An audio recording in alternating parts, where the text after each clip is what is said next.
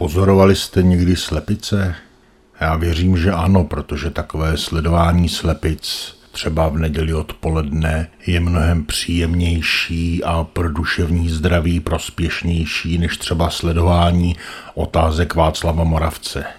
A při sledování slepic jste si určitě všimli toho, že slepice při chůzi tak jako divně cuká hlavou. Nechá ji chvilku na místě, pak udělá krok a pak s ní cukne dopředu. Má to jednoduché vysvětlení, předpokládám, že ho většina z vás už zná, ale pro jistotu jenom připomenu. Je to proto, že slepice nedokáže moc pohybovat očníma bulvama.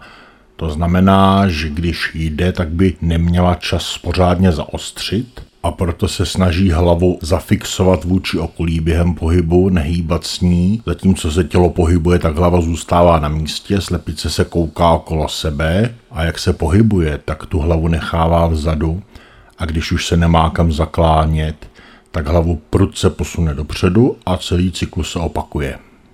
A protože v posledních měsících často experimentuju s umělou inteligencí, tak jsem se jí zeptal, jaké má pro tenhle cukavý pohyb vysvětlení.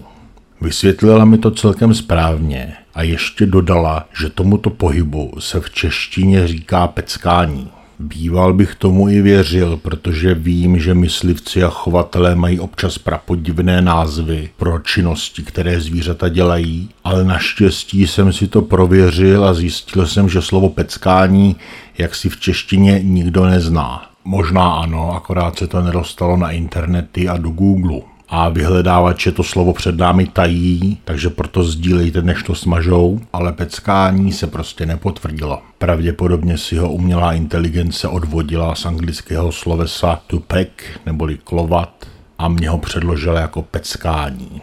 Upřímně si myslím, že pokud tento pohyb nemá žádný název v češtině, že by se mělo využít právě peckání, protože to je docela zvukomalebné slovo. A jak jsem tak hledal, jestli peckání existuje nebo neexistuje, tak jsem objevil některé úžasné weby, kde jsem zjistil spoustu krásných slov pro zvířecí činnosti. A tam jsem například zjistil, že bažant, když to na něj přijde, tak kodrcá. Uznejte sami, ničím jiným než zvukem kodrcajícího bažanta se s vámi pro tentokrát nemohu rozloučit.